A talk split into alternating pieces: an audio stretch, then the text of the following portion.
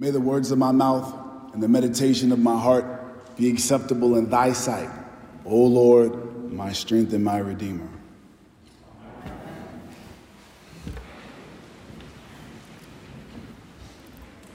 St. Paul's is indeed a pleasure to be with you today. My name is the Reverend Dr. Mark Andrew Jefferson, and I bring greetings all the way from Alexandria, Virginia, the home of Virginia Theological Seminary. I'm very grateful for the opportunity to be able to share with you this chilly day. It may not be chilly for you, but for my Virginia sensibilities, this is a tad on the cold side. But because I believe in bringing gifts, I brought a little snow to accompany my visit. It's indeed a pleasure to be with you, St. Paul's. I'm grateful to have received the invitation to preach from the clergy of this fine church, and I am deeply humbled. I'm grateful also because you all helped me to do a little work. Our seminary, Virginia Theological, turns 200 years old next year. And so, to commemorate such an amazing and unique opportunity in 2018, the dean and president of our illustrious institution, Ian Markham, asked me would I be willing to preach 200 sermons around the world to commemorate this opportunity. Of course, I said yes before I did the short math to realize what that would entail.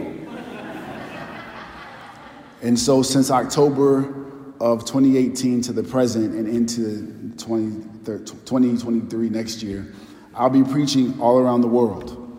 And so it has been a tremendous honor to be able to go to Honolulu, Hawaii, and to go to Cape Town, South Africa, and to go to Chadron, Nebraska, Houston, Texas, Phoenix, Arizona, to go to Napa, California, to Columbia, South Carolina. And what I can say from my travels in short is that you all are not the only ones seeking to be faithful in these strange times. As we find ourselves cast about through war and rumor of war, pandemic, epidemic, and all types of strife, you all are in good company as you are gathering in God's name, seeking to be faithful. And for that, I'm appreciative.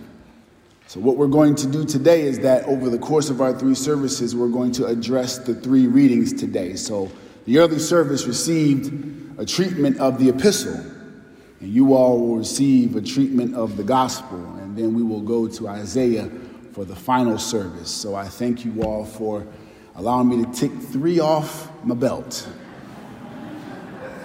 And so, by the time I leave here this morning, I will be at Sermon 174 as we make our way. Daniel, please clap. I, I will take it. I say all that to say thank you very, very much. For the time that's ours this morning, I'd like to speak to you from this thought the gift of generosity. The gift of generosity. It seems that much of our national and international conversation over the last few days has revolved around the concept of hair. And because of hair, we have found ourselves discussing all manner of what's going on in popular culture. For those of you who have been so pious as to have been reading the Bible the past week and have not looked up, there was an assault on international TV. And that assault was in part because one person felt disrespected because of the ill mention of the concept of hair. Hair for us is a very sensitive topic. You would think it would be funny as the bald headed preacher to talk about the concept of hair. But it smuggled within this very complex Social reality is the larger issue at hand. For hair brings out very sensitive issues in all of us issues of presentation, issues of worth, issues of value, issues of who's going to shave my head today. And so these questions of hair led to this large scale conversation about what it means to be human. This text is no different. For the frustration and the conundrum that we found ourselves in this week and continue to find ourselves in is not necessarily new because this text raises the same issue. Because a chapter after Jesus removes the stench of death from the body of Lazarus, after Jesus brings his friend back to life, we find that this self same Lazarus is sitting at a table with Jesus, Martha, and Mary. And this death of Lazarus sets the context for this theme of generosity today.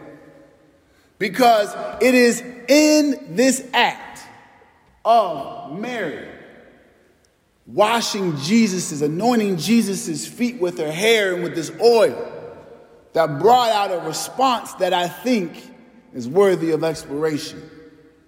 Lazarus was dead. Now he's alive. His sisters, grateful for his presence, are sitting with him and they're hosting Jesus at a meal.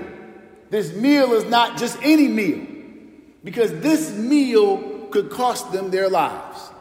If you read in the chapter before, it says that if anybody knows where Jesus is, you ought to turn him in.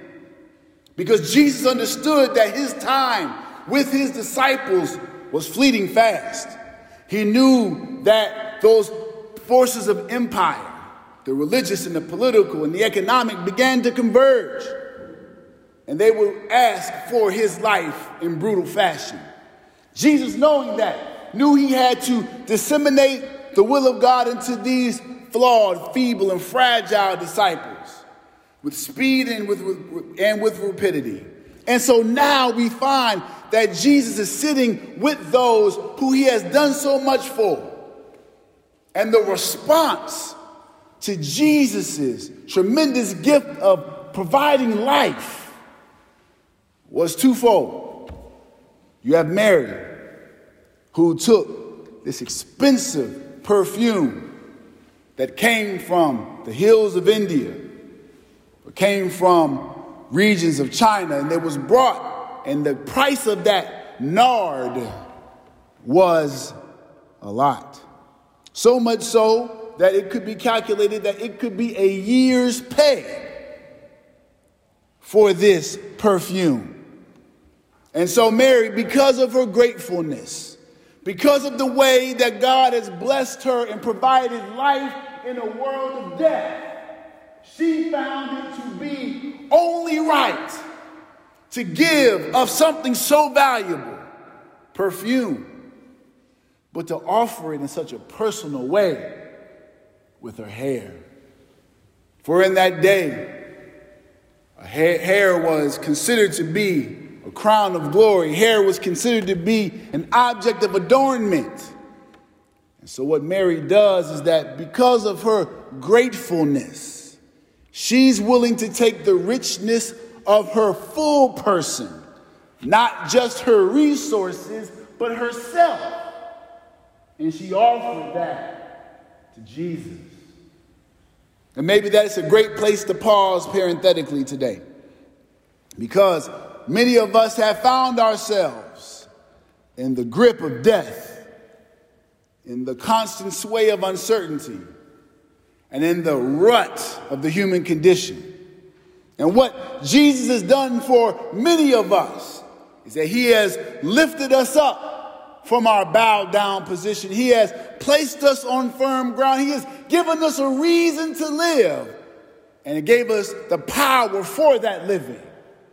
And because we have been blessed with such richness, for how can someone repay resurrection? How can someone repay the gift of God bursting forth in your soul. This gift of God requires us to give more of ourselves. Now, it's hard for some of us to imagine giving more of ourselves. Our job requires so much, our family requires so much, and if we're allowed to be honest, dealing with ourselves is hard enough. So, how can I give more of myself. There's only 24 hours in the day, preacher. But how can we give? It's simple. The things that are off limits are now within limits. The gift of God's graciousness reorders what we think is appropriate. Because for the Almighty God to lavish upon us life everlasting, a path to navigate this life, to give us joy, to give us peace, to give us sanctuary, it does not come cheaply, for this same Christ had to lay down his life through the mechanisms of Roman capital punishment to provide for us this measure of God's grace. But then there is this other response. Lazarus, excited about living. Martha, excited about his living. Mary, excited about his living. And then we find Judas, who's counting the pennies, weighing the cost. And in the face of extreme graciousness, begins to think about the self. Now, it's easy to blame Judas, for he is unable to bear witness. But if I'm allowed to be honest, even in these occurrences where we are faced with tremendous graciousness, the tendency of the human condition is to withdraw, to retreat, and to begin to count what it costs to offer our very selves. Now, to be confronted with a God who gives so much calls our selfishness into account. For a God who withhold nothing to give us everything, and we are faced with that lavishness, we are also called to look at our selfishness. Where's the hope, preacher? Where's the good news? The good news is that if we are willing to lay our metaphorical hair down and to offer that to God as a sign of not just our resourcing, but the humility of ourselves, we can bear a witness in this world that can change everything. If we're willing to offer the fullness of ourselves, this church can turn this region upside down and right side up. As people are looking for light in darkness, as people are praying for a way for God to burst forth in their midst, St. Paul's can lay his hair down and to publicly anoint the gracious and lavish feet of our Savior to let the world know that there is room for you. As you depart today, my sister and my brother, understand that We've been given tremendous gifts because of Christ's sacrifice. But that sacrifice demands one of our own. What are you willing to lay down at the feet of the Savior to show the world that He's indeed worthy? Amen.